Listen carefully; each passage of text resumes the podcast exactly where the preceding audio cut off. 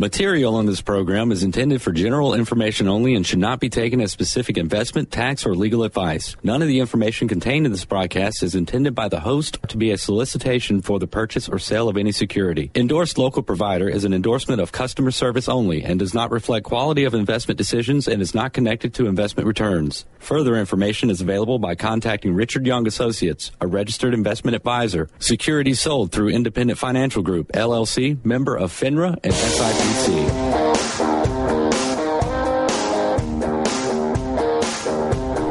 Welcome to Money MD, where the money doctors are in the house and giving out prescriptions for better financial health and making smart decisions with your money. We give common sense solutions to your complex problems. I'm Steve Marbert, a certified financial planner and an investment advisor with over 20 years' experience in providing providing financial planning and investment advice. And I'm John Travis. I have an MBA in finance, also a Dave Ramsey local provider, and have been helping corporations and individuals with planning for over 20 years. I'm Gordon Leopard, financial advisor with Richard Young Associates. Good to be here today, guys. Yeah, good morning here. Yeah, it's a great day to be here, and we're excited to have you listening to us today on our weekly radio show. We're right here every Saturday, like today, from 9 to 10 a.m. You can also go to our website, moneymd.net. We have a link in the top right hand corner. You can uh, stream us. A lot of folks uh, catch us at the 9 a.m. hour, um, you know, listening from their kitchen or yep. wherever they are, vacation. Um, but you can go to 12:30 a.m. dial, or we have podcasts. We have a link to the podcast out there. So try to make it simple to listen to the Money Doctors. Absolutely. You can also link to us there on our website, moneymd.net, um, to email us your questions. We'd love to hear mm-hmm. from you. Love to uh, hear. Uh, you know what questions you have, and we can answer those on the show. Um, you can also email us directly at info at moneymd.net. Well, guys, um, I think we have a great show lineup for today, as usual, and um, you know it's going to be interesting. I think uh, uh, one of the things that is is big on my mind anyway. Every time you know I, I pay my bills is medical cost. Mm-hmm. You know, it seems like it continues to go up despite you know all the reforms and all that kind of stuff that's gone on and but there are some big ways that you can save on medical costs. And so i think this is a very informative article out of bankrate.com um, so we're going to talk about the 10 ways to save big on medical costs. Yeah that's a that's a great uh, topic. Certainly would i would think would draw a lot of interest from folks out there. And then we're going to follow up with an article talking about social security. I mean you know guys there's a lot of talk in the media about social security. A lot of people are scared that it's not going to survive. And so we've got some pretty interesting facts. It actually turns uh, 80 um, you know, so it's got some history to it, and uh, so we're going to look at some of the historical facts and some of the pressures going forward, and why people are asking that question: Will it survive? Yeah, it's a good one. Then we're going to take a, a look at the IRS. Mm-hmm. Earlier this year, um, there was quite a bit of information that was breached. Mm-hmm. And we're gonna we're gonna talk about how that could potentially affect you, and uh, the number of people that it actually affected. Um, toward yeah. the end of the show. So. Yeah, yeah. Com- unfortunately, it's a common theme these it days. Really is. I mean, your your information is is is breached out there all over the place. So I think this is really important. And you know, the question is, what do you do about it? That's right. We're going to talk about That's that. Right. So. Uh, great topic. Okay, but we're going to start off here though with the financial fact of the week. Yeah, this comes from T. Rowe Price, and it talks talking about Social Security, and um, sixty-four percent of millennials believe they have a greater chance of winning the lottery than ever receiving a penny from Social Security. And just Ouch. to define the millennial age, there's about 75 million Americans um, that were born between 1981 and 1997. So they're you know late teens to um, to early 30s is kind of the time frame, and so they have no faith in Social Security. And I hear that when I talk to, to young folks. Yep. Yeah. They just they they basically when we do some planning for them, they're like, don't even count Social Security in my plan. And uh, it's interesting that there's such a negative connotation. I think it will be there. It'll be reduced for that generation, um, but I think it'll still be alive at that point.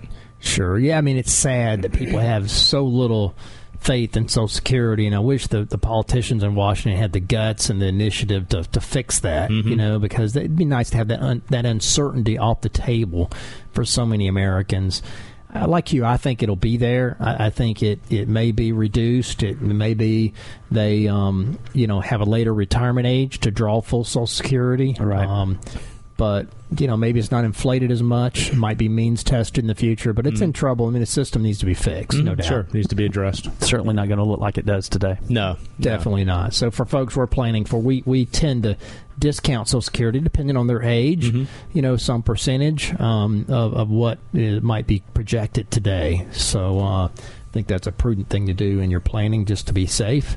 Um, but I think it will be there for, for most folks. Yeah, so certainly. don't, don't play the lottery though. no, That's not a good retirement plan. no, definitely not. It's it's definitely better better chance than the lottery, I believe.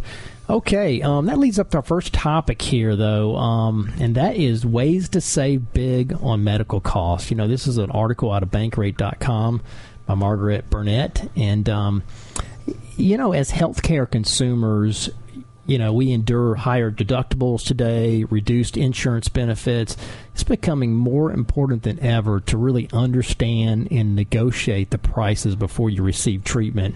Um, this uh, doctor, Catherine Stewart, who is a medical director of care management at Mount Sinai Hospital in Chicago, she says that you know she believes patients can and should be more proactive about seeking the best medical advice or pri- prices for their services. She says hospital costs are really only about forty to fifty percent of what the list price charges are, which is a huge difference. Yeah, no And that's coming from the other side of the table. She's telling us that. That's exactly right. I mean, she's in charge of, of you know care uh, management at Mount Sinai Hospital Right. there in Chicago, and that's what she says. You know, she says when it comes to billing, most hospitals are happy to even break even or maybe have a little profit on their services. Um, that means there's plenty of room to negotiate and reduce your out of pocket expenses and save huge on medical costs if you're a savvy patient and consumer. So, here are the 10 things that you can do to save big on medical costs as you seek excellent health care going forward. Yeah, and number one on the list is is ask your doctor to be your ally. I mean, that's a very simple thing to do. I mean, It if is. you're shopping around for medical services, you probably have a primary care physician uh, who di- directed you to seek the service in the first place. Um, so you have to get diagnosed by someone, says Stewart. So let that person be your advocate. Let them reach out, um, maybe to the other facility and, and talk to them. Um, they can recommend procedures, which centers will work with patients to lower the out of pocket cost, or even ask for help in communicating with the finance department directly. Now, that's a that would be kind of challenging, but you can ask them to, to work with you and, and give you some insight into how to how to approach it. Yeah, she says there's a big advantage if you can get the doctor to get involved in that process and, and be your advocate for you. Um, you know, we recently, uh, Kathy and I recently had to get Abby an MRI, our daughter, um, for her wrist. And the hospital that they had recommended, the doctor had sent her to, wanted thirty five hundred dollars for the MRI. We checked because you know we knew it was going to come against our deductible. We have a big deductible in our our family plan, and uh, it's going to be like thirty five hundred dollars.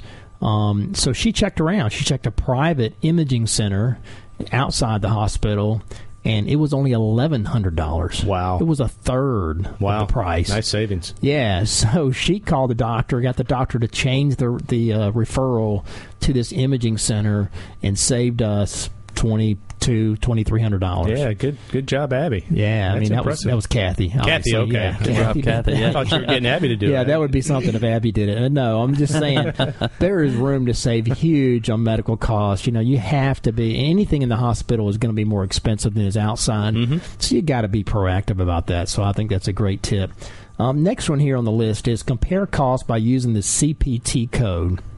Um, you know that's interesting because your doctor they might be willing to initiate a conversation with the hospital finance department but you can still expect to have several conversations on your own. So before you call you have to make sure you have the current procedural terminology correct. The best way to do that they say is to have the cpt code. That's the code for the procedure that you're trying to get done. That's an industry term for the billing code. It's a five digit number that is used to bill the procedure so that's that's what this this lady says it's really really important Yeah. Yeah, you know, with this code, um, you can call multiple medical centers to compare prices as well. You know, like you were talking about, um, when comparing prices, we, either from uh, the hospital or to another smaller facility. So, um, third, we're looking at finding friends in the billing department. you know, hey, it's nice to have friends It everywhere. So, Yeah. when calling different medical centers, ask for the billing department and then ask what they charge for that particular procedure uh, that you're looking for. You should be able to get this pricing, uh, especially by being persistent and, and asking the right questions. About 80% of the time, um, you should be able to, to get that information. If the representative doesn't want to answer, then ask for the manager. Keep asking for the manager until you uh, finally get in touch with the right person. Uh, you know, your success in this area is very uh, is, is determined on whether you know you, you ultimately choose to use this facility or, or medical facility. So, if the doctor won't tell you, or if they won't tell you what these prices are, you may want to move on. Just leave. You know, Yeah, right. I mean, you can actually check their website too. We'll get to that one, but I mean, there's a lot of ways to to get at the price of the procedure, and that's that's what Kathy did when she called around, you know, for Abby, and uh, you you got Well, and it ended up paying off for you guys big time. yeah, it really did. So you got to call the billing departments and get those prices. Um, and work with them. And you know, next one on the list here is to negotiate, or the next step, if you will, is to negotiate lower prices and in payment arrangements. You know, if you're fortunate enough to to get the comparative information um, and ahead of time, and an alternate hospital is cheaper, then go to the original hospital. See if you can get their prices to match. You know, if there's a hospital you prefer. You know, and if all the hospitals you contact charge similar amounts, see if you can negotiate a, a prompt payment discount with one of them. They say here. I mean, don't forget the hospitals are willing to work with people who have severe financial problems as well. So if you have a procedure um, performed, but you feel there's no way you can really pay the bill, ask the hospital if they're willing to work out a payment plan for you. Most hospitals are. So that's a great tip. That leads up to our break here. But if you have questions, you can email us at info at moneymd.net or you can give us a call during regular business hours at Richard Young Associates, 706 739 0725. You're listening to Money MD. We'll be right back after these messages. Stay with us.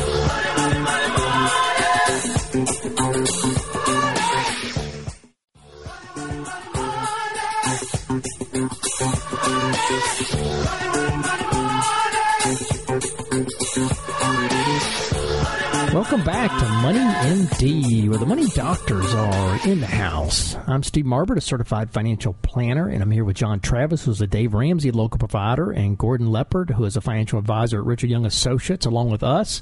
And we are continuing our discussion here before the break about the ways to save big on medical cost. Um, guys, you know, I mean, with with costs really just skyrocketing. I don't know about your, you know, your personal plans and things outside of our office, but you know, eh, in my experiences, prices are skyrocketing. Oh, they are. and deductibles are becoming huge. Copays are becoming huge. You know, that's the case at, at my, uh, my my my church. You know, we're we're out trying to shop that again, and eh, you know, it's more important than ever. And the best way I think to save big is to do it at the point of service. Yeah. You know, when you go to the hospital or you go to the doctor, getting prices ahead of time because you're going to have a, you're, most likely you're going to have a big copay and you're going to have a big deductible. Yeah, I mean the way uh, the Affordable Care Act is set up is to have most people have big deductibles. Exactly. So you know, if you can just get under that, if you just get the deductible part, keep your procedures well below that. You know, you're going to save a lot of money on that part of your, your bill. So, first step we talked about was get the doctor to be your ally, um, get them to help you, get them to help. You know, call uh, the physician, the the, the refer referred uh, provider that they're sending you to, and you know try to get them to work with you. The second part was to compare costs by making sure you have the right CPT code and you're using the right terminology, and then shop around, you know, for the service. And then the next one here was to to get the billing department to to kind of get on your side, you know, ask them for help. You know, and ask them for the prices. Make sure you get the pricing information. Be persistent if necessary, and and get the price, and then negotiate it um, because you can get lower prices if you negotiate it. It is negotiable. Um, they're willing to work with most people, and particularly if you're if you if you have financial problems, they will work with you. But you know, this lady that's the medical director of, of care at Mount Sinai Hospital in Chicago, um, this Dr. Catherine Stewart, she says that that hospitals typically their costs are only 40 to 50 percent of what they they bill for so initially, so they're willing to cut that drastically. They're happy to just break even or make a little bit of profits. What she says mm-hmm, mm-hmm. in this article. So it's really really interesting. Um, so you know that leads up to our next tip. Yeah, this is uh, talking about um, asking questions. I mean, you got like I think you hit the nail on the head, Steve. Uh, you've got to take, uh, you got to be proactive in this. So when when your provider um, gives you um, some advice, you know you got to ask questions about it. Um, understand our hospital room stays necessary, the lab tests, medications. Are all these required? Is there any kind of discretion, um, something that can be postponed or put off later? Um, you know, that may be a great way of lowering costs. Now, obviously, if the doctor's telling you to do something um, and they say, yes, you have to do this, you need to follow. That's what they're trained to do. But it's okay to ask questions. It's okay to be involved. And, and most do- doctors respect that. They don't feel like they're being challenged. But you've got to be proactive. And maybe there's lower cost alternatives, yeah, too. That's right. You know, maybe yeah. it's just the procedure can be something, you know, a lot less costly in the long run. So just need to ask those questions. And next here on the list is explore the state sponsored hospital websites because the Healthcare Price Transparency Act of 2006 which I didn't even know existed. And it's very interesting yeah. here. I mean, there's an act about tr- price transparency that was passed in 2006. It requires hospitals to report to the public information um, on the specific inpatient outpatient charges. So, according to the Hospital Association, 33 states already require hospitals to report pricing information, and 10 more voluntarily doing so. So, as an example, South Dakota, their pricing uh, website, hospital pricing website, list average annual costs for 25 of the most common procedures formed at the hospitals uh, there in the state, at the state's hospitals. And the site reveals that the average charge for, say, delivering a baby, for example, is nearly $500 more than the same price charged at another hospital in the same city. So there's a big variation there. So, you know, these these rates represent averages. So check in the website before you check into a hotel um, can save hundreds of dollars on your medical bill. And then make sure you check your state's hospital association to find out if the local pricing is available online for that particular hospital. So that's a good tip. Uh, that is a good point too, Steve. Uh, when we're talking about websites, you, you, know, you can also check with your insurance companies' websites now. Um, you know, one major drawback of looking up prices online or even contacting the finance department at some of these hospitals is that the price information you receive is likely their highest price. Mm-hmm. So, you know, if you are insured, your insurance company probably negotiates a lower price for you right? Yeah. So, right. you know, e- even if you have a very high deductible, that's usually the case. You're able to get a better uh, price through the insurance company. So, fortunately, several uh, of these providers, insurance providers, are helping solve this problem by proactively placing their customers out of pocket price information on, on their websites now. You know, and this has been very, very helpful. Uh, Cutler says that Aetna is implementing an online rollout of comparative cost information in several states. Since primary care doctors usually don't have that pricing since they're not privy to it, um, this gives you know some great information. Uh, he goes on to say that most physicians they don't know the cost of lab fees and other um, costs may be associated with specialists. So, you know, this is a real advantage, and, and, they're trying to help people get some of that cost information so that they can use it, you know, to their benefit. Yeah, and also check with your insurer to see if they're if the list um, if they list comparative prices online. Um, also, I mean, be sure to verify the additional specialists that you plan to use, such as your anesthesiologist, is covered by your plan. Even if your insurer's negotiated rates um, you know, even though they may be lower than the hospital's list price, be sure to understand how your deductible and copays affect that out of pocket cost as well because you know what they find here is that um, a procedure the copay will will will come off first before you get into your deductible come off before your copay hits. So say you have a two thousand dollar charge, right. you know you may have to fully pay your deductible before you start paying your 20% of that of that or the remaining bill. Um, so they can add up there and it can make a big difference um, next one here on the list number eight is ask for medicare's uh, rates if you ask for the medicare rates you know if you have no insurance or otherwise are forced to pay hospital's list price Another negotiating strategy is to inquire about your hospital's Medicare rates. The government funded Medicare program has the pre negotiated fees that hospitals accept for certain medical procedures, and it's likely that those negotiated rates are much less than the hospital's listed rates, according to Stewart. So ask what you're getting. Um, you know, could you get uh, the Medicare rate? for the procedure that you're having done, you know, and if you can get that down to those rates, you're doing pretty good, she says. Yeah, yeah. So that's a good tip. And then that next one here on the list is go generic. You know, I mean, this goes without saying. We've talked about this before. I mean, patients who are comfortable with their out of pocket deductible and copays, they might still be in for shock, you know, when they go to fill a prescription. You know, no one's going to be able to negotiate pharmaceutical costs. So the best cost savings results whenever people use generic medicines versus the brand um, medicines. you know, they say generics are in the vast majority of cases exactly the same drug. So if your doctor prescribes something to you, ask whether that drug's available in generic.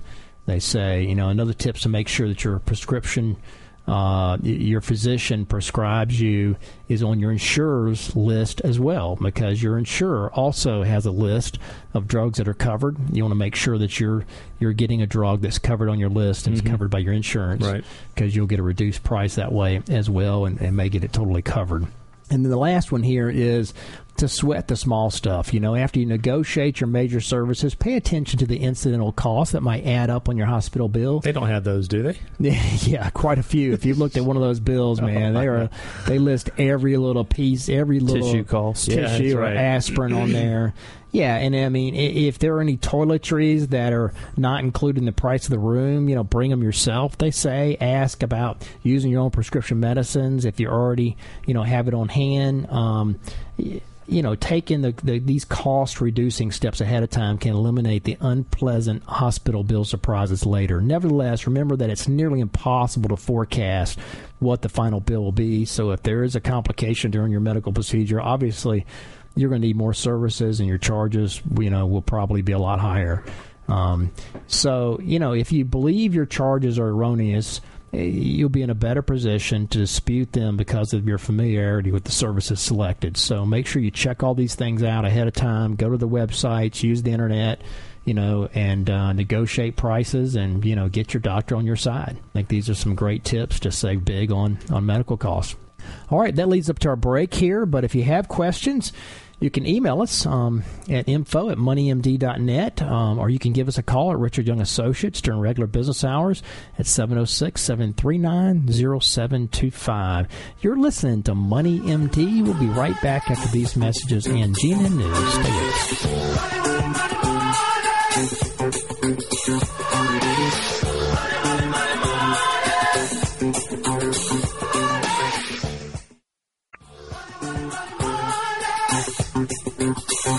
Welcome back to Money MD, where the money doctors are in the house. I'm Steve Marbert, a certified financial planner, and I'm here with John Travis, who is a Dave Ramsey local provider, and Gordon Leopard, who is a financial advisor at Richard Young Associates, along with us. And we are going to lead off our second segment here with the question of the week. Yeah, guys, we get this question pretty frequently about um, how to reduce taxes. Um, I think people are feeling the uh, the tax bite. Um, you know that was enacted back in 2013, and you know they're just trying to find out ways to have more income um, to do other things with. So, question uh, came from a client says, besides maxing out my 401ks for myself and my wife, what are some other ways to reduce taxes? And I'll, I'll lead off by saying we're not CPAs. Uh, we certainly are That's concerned right. with taxes and we try to help our clients with taxes. But some of the things that you can do to reduce taxes um, healthcare savings account, which is linked up with a high deductible plan. Yeah, that's a good one. It's about $6,000, $600 that you can reduce your income. Uh, pretty cool as well. If you keep it in there for a long period of time and it grows and you use it on the back end, there's no taxes on that. So it's a fantastic way to to um, to So- get a tax break on the front end and the back end. Kind of like a medical Roth. Yeah, But You're actually getting to write it off. Mhm. You're getting the tax deduction. It's a double dipper here. That's right. So that's a fantastic way to do it. Um, you can gift securities that have appreciation, so you don't have to pay the Yep. the gain Gift- taxes on it. gift the unrealized gains. That's that's a favorite of mine. Yep. You know, um, if you're giving money to charities anyway, Yeah. um, you know, why not gift them gains so Yep. you don't have to realize those gains and pay taxes on them, so you avoid fifteen percent potentially, Yep. potentially as high as twenty percent. um, tax on realized long-term gains or, or short-term gains. Sure. I've seen um, some clients that are going to retire pull in contributions from the next year into the current year, try to get more deductions in a higher Yep. tax bracket. That's Yep, a way to that's uh, do it. 529 plans for South Carolina is a great option to look at. Roth IRAs. I mean, there's a couple of things that you can look at that'll benefit you. Maybe not today, but potentially in the future as well. So Roths can be a solid part of that strategy. Yeah, that that's a good one.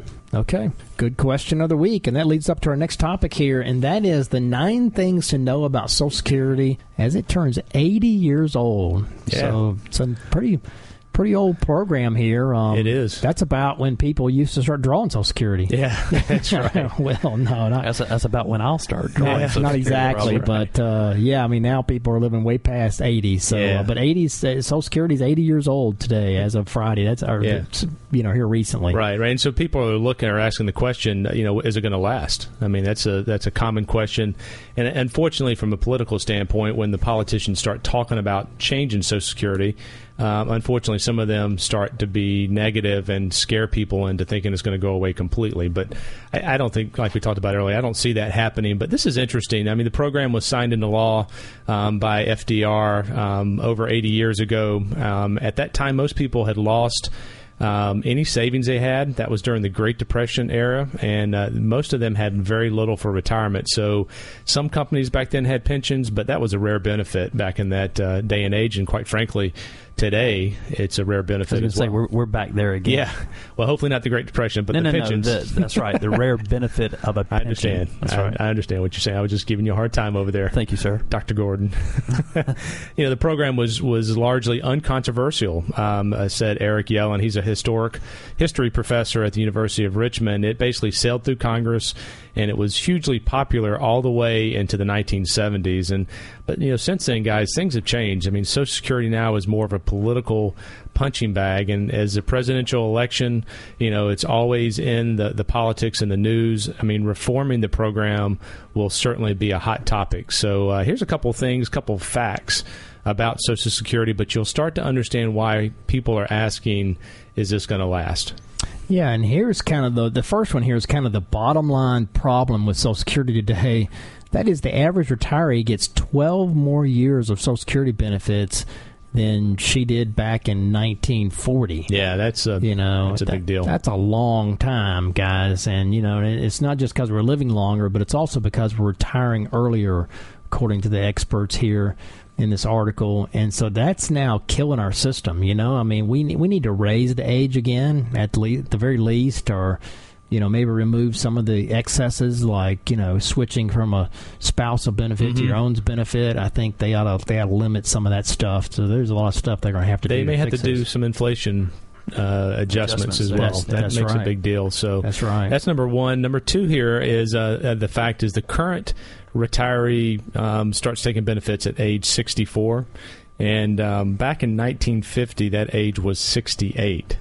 wow. Okay, so they're taking. Most people are taking it much earlier, um, and they're living longer as well. So that, that's where the 12 years comes in. Um, and the reason why they did um, this is happening is because in 1959 Congress created the early retirement age, and so in exchange for a reduced benefit, you can retire as early as 62 and start taking that income sooner than later. And most people, and we sit down with folks all the time talking about this. Um, you know, I would say more than 50% take it early. Uh, Oh, probably is- significantly more than that. Yeah, I've seen statistics that that indicate that the vast majority take it early. Yeah, I mean, some people are able to wait and wait till the full retirement age, but um, it's certainly earlier than it used to be. So, what is that retirement age? Well, you, you have to be at least 66 years old uh, to retire today and get your full benefits. Uh, the age is already going up, and we'll probably see it continue to go up. Um, if you're 55 or younger today, you'll have to wait till age 67. Um, the Social Security website can help you figure this out. And again, like you said, John, just sitting down, talking with a competent advisor, um, Mhm. and, and figuring out what's best for your situation. Yeah.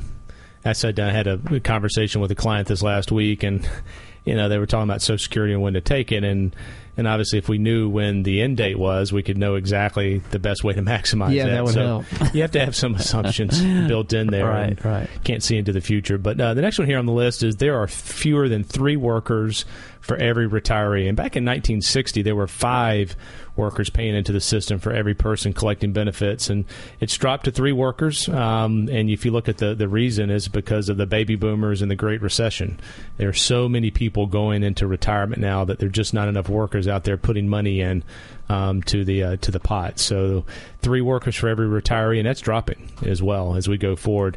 Number five here on the list is 60 million retirees get Social Security checks, and back in 1940, that was the first year benefits were paid. There were just 220,000 Americans that were signed up, and since then, the program has expanded to give benefits to spouses, to widows, and to widowers, and I think those are all you know good solid pieces of the plan no doubt. But the number of people getting checks is you know skyrocketed Yeah, I mean, if you think about that, 60 million people, that's like 20% of our population Mm-hmm. in the U.S. is collecting Social Security.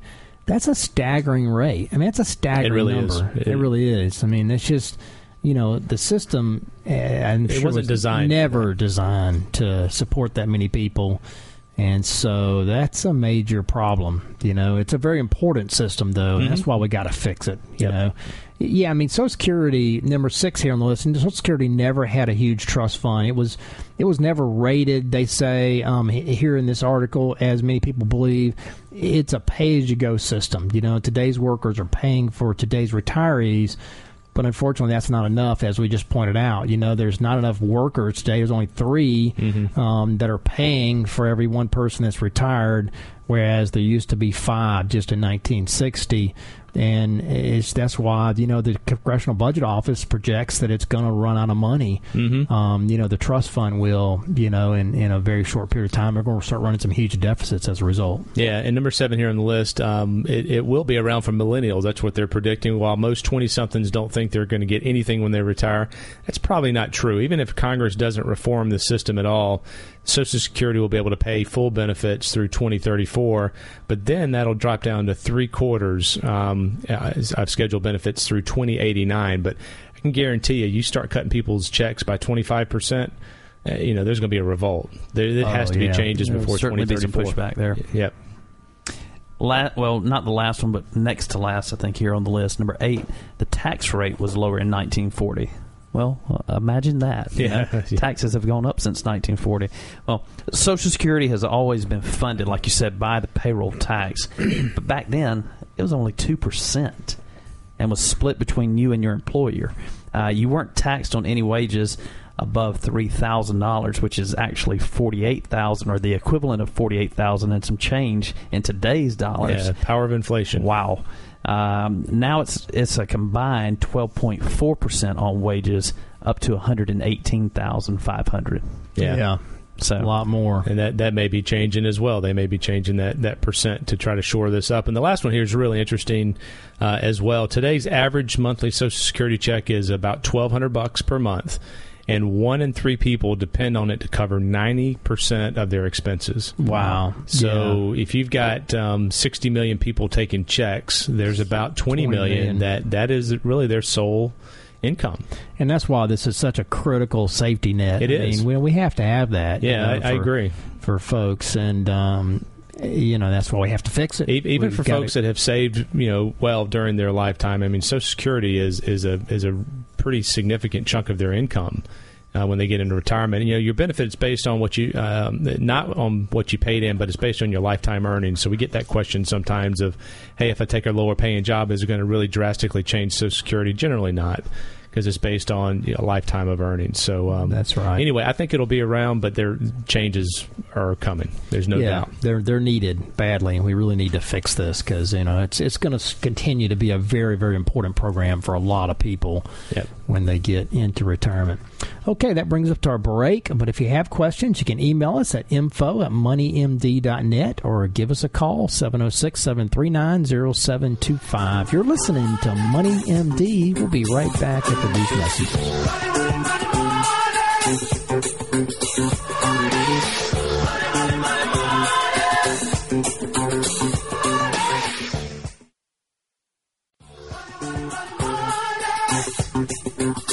Back to Money MD, where the money doctors are in the house. I'm Steve Marble, a certified financial planner, and I'm here with John Travis, who's a Dave Ramsey local provider, and Gordon Leopard, who is a financial advisor at Richard Young Associates.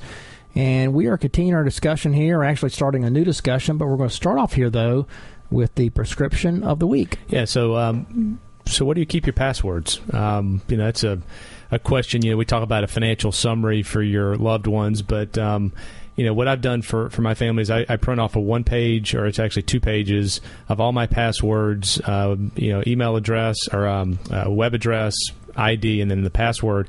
I, I have probably 140 line items over the last 10 to 12 years of different systems, Social Security, banks, old 401ks. I have my kids' information, um, oh, uh, yeah. ID. I mean, it, you know, it goes on and on and on. And That's right. If something happened to me, my family would be left in the dark with a bazillion things to try to figure out. So, you know, give them your passwords. There are other ways to do it. I just print mine out and put it in a lockbox. Yeah, that's a good way of doing it. I mean, there's there's also password managers sure. that you can use. Absolutely. You know that. Um, um, will kind of uh, keep all those passwords, and then you have one password to your password manager mm-hmm. on your computer. Um, that's another way of doing it. Some people will have a password manager on the cloud. I don't. I'm not particularly fond of that because I, I think clouds yeah. are vulnerable, you know, to being hacked. It's up in the um, sky though; no one can get to it, right? Yeah, up in the sky there, John. It's just in this just mythical floating. mythical cloud floating up there. No, I mean it's a remote server. You know, that's just a remote server that you know has potentially hundreds, if not thousands, of access points for other people through other people. And so I'm more a fan of keeping it on your own computer, which only has one access point, mm-hmm. you know, from the internet. And um, I think it's a little more secure that way. But um, you know, there are a lot of ways of doing it. A password file on your own computer. Mm-hmm. That's that's what I have, and um, you know, you just like it, you said, it's complicated. And you, don't don't name it on your computer passwords, right? No, I probably wouldn't name it passwords. You might want to be a little more cryptic than that. And of course, password protect your password file. And I would suggest like, using a good password for that. But yeah, like Clowny or something. Yeah, Clown, they would never guess Clowny. Never, ever. Yeah, never. Gamecock or something yeah, stupid something. like that. That'd be a, that'd be a really good one, John. No one would ever think about only that. A, only a Carolina graduate would think of Gamecock as their password. hey, whatever works. whatever works. That's right. So yeah, do protect your your passwords, and you know, cybersecurity in today's world is very very important. So. Uh, make sure you take those steps. All right. Speaking of which, that leads up to our last topic here, and that is the IRS data's compromised. Um, five things you should know about this. I mean, yeah, this happened some time ago, right, Gordon? This That's right. Was, earlier this year. That that was a great lead in and segue to to this section. You know, talking about the the passwords and uh, vulnerability, security. You know, criminals um, they hacked into the IRS earlier this year, and they stole taxpayer information. Uh, and you know, swiped um, lots and lots of information here. Yeah. Uh, as many as 390,000 accounts were involved in this breach. That's nearly double the size of their uh, of how many accounts there. I'm sorry, the agency. Yeah, they originally, originally thought. thought. Right. You know, so this this was huge. Um, back in May, or like I said earlier this year, that identity thieves used data stolen elsewhere, such as social security numbers, birthdays, street addresses, um, in attempts to to clear verification questions and access past tax transcripts for more than 225,000 households. Wow. I mean, that's a lot. Um, this past week, the agency said a deeper analysis found an additional 220 successful attempts and 170,000 attempts um, failed when they tried to access the information. That's a lot of attempts. That's that over 600,000 hack attempts. That's amazing. Wow. That's I why mean, it's so hard to. You can't cover every single base. I mean, it's it's almost impossible. Well, Uh, and we get into this in just a moment. Just how we talk about it, it's not totally foolproof. Yeah, that's right. Yeah. And you know, the IRS is going to mail letters out um, to 390,000 taxpayers whose information was accessed or could be at risk. Um, you know, shortly, and that's a statement from the agency. It shut down the the Get transcript feature uh, which hackers exploited, and it says that it continues to work on strengthening the system. So um, they're actively working on it. It's an ongoing process. It is absolutely. Yeah, I mean, for years the IRS has been struggling to keep tax refunds out of the hands of crooks. You know, especially for, as online filings, you know, becomes very very common. Um, it gives criminals though who who file fraudulent returns refunds an estimated 5.8 billion dollars in 2013. That's how much it That's gave a them lot of that money. was stolen Yeah, that's incredible. as a result huge. of online filing. So it's unbelievable. Yeah, according to the U.S. I mean, so this scenario, uh, unlike the, the typical breach of a website or hack into a database, shows how criminals can harvest information from a growing market of stolen personal data and then leverage it for the financial gain. I mean, huge financial gain, five point eight billion dollars. Just unbelievable number there. Well, Yeah. and, and you touched on it again uh, because of all the different access points, Steve, uh, made it tremendously vulnerable. Well, he, here's here's what some taxpayers should know. First, the IRS will send you a letter if your records were at risk. Um, the IRS they send letters if you're among the 220,000 taxpayers where um, there were instances of possible or potential access to old transcripts. As an additional protective step, the IRS will also mail letters to approximately 170,000 other households, uh, altering them, um alerting them, excuse me, uh, of potential breaches there in the security. What taxpayers must remember, though, is you know the agency they will not call you. All right, they will not email you. They send letters. Uh, I, I know back in the early part of this year, there were plenty of scams. There, were- there were a lot of uh, calls. We received them actually on a uh, on a on a voice message machine.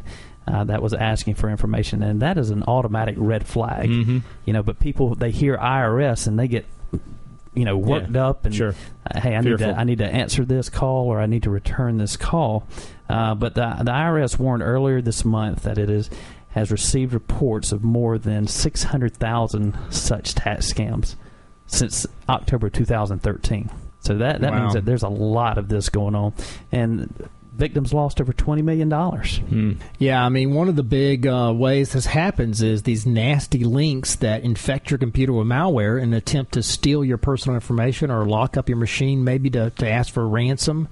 You know, that's a tactic hacker, hackers have been using for a while. But one they've started using this year is sending fake receipts, refund receipts, IRS refund receipts to taxpayers um, according to, to this company here that talks about it. And I guess in that receipt, they're asking you to open a file to see your receipt. People Right, open the file, and it turns out it's some malicious virus that gets in your machine.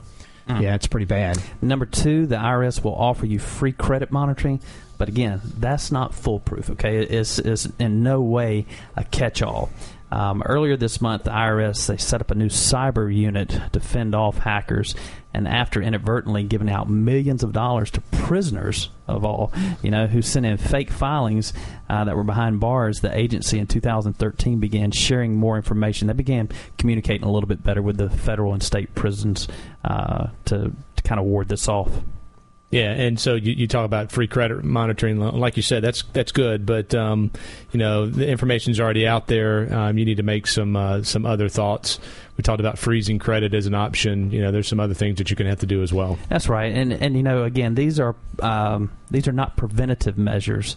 These are actually just alerts. You know, if, if uh, something happens, then you're alerted. So people that were compromised, uh, that their information was compromised like this, they're going to be looking over their shoulders for a long time. And that differs from banks, where you know a bank they'll just replace your credit card or debit card or something like that. So you know this is this is a little bit different in that instance. Yeah, number three here on the list is the IRS already knew it didn't need to do a better job securing taxpayer data. Watchdogs have repeatedly warned the IRS that there was a lot of work to do when it comes to security um, because, you know, otherwise financial and taxpayer data would remain unnecessarily vulnerable to the inappropriate and undetected use of these you know modifications or disclosures according to the GAO report. In fact, in the last three years, GAO reports on IRS information security have called out significant and serious weaknesses that could affect and and uh, you know compromise the integrity available to to all their financial information about their taxpayers. Yeah, the next one here on the list is that personal identi- identity verification questions are a poor security practice. I mean, in this case, crooks made it past several personal verification questions that are typically only known by the taxpayer, and clearly the the answer to those questions were not only known uh, to those taxpayers, but they were able to be also figured to out. That's right to the criminals. Well, um, look at number five. It says, you know, for information isn't much safer with the government. Well, I I, I don't find that as a surprise, and most of Americans. Uh, they believe the same way. You know, the vast majority of citizens, they're not too confident, uh, or they don't have very much faith that their their uh, their information is very My, secure. My guess is know. just across the board, whether it's government or businesses or their own personal. I think there's a very low confidence confidence level. You see it every single day. Somebody's getting hacked. I mean, large, complex government institutions, Sony. huge companies. I that's mean, you name it. People are vulnerable. And I've heard some great talks on this. The majority of, of hacks, though, start with data that was retrieved through a phishing email. Mm-hmm, mm-hmm. So, you know, it, it's up to you to make sure you don't open any malicious emails or, or t- click on some link. Be vigilant Because that's you're getting those every single day. Be careful. Oh, that's right. really the moral of the story here. All right. Well, this has been this week's edition of Money MD. Tune in next Saturday from 9 to 10 a.m. to hear more prescriptions for your financial health. Do check us out on our website, moneymd.net. Email us your questions. We'd love to hear from you. Give us a call if we can help you during regular business hours, 706 739 0725. Thanks for listening. Have a great weekend.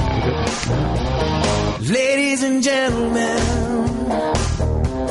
Material on this program is intended for general information only and should not be taken as specific investment, tax, or legal advice. None of the information contained in this broadcast is intended by the host to be a solicitation for the purchase or sale of any security. Endorsed local provider is an endorsement of customer service only and does not reflect quality of investment decisions and is not connected to investment returns. Further information is available by contacting Richard Young Associates, a registered investment advisor. Securities sold through Independent Financial Group, LLC, member of FINRA and SIPC.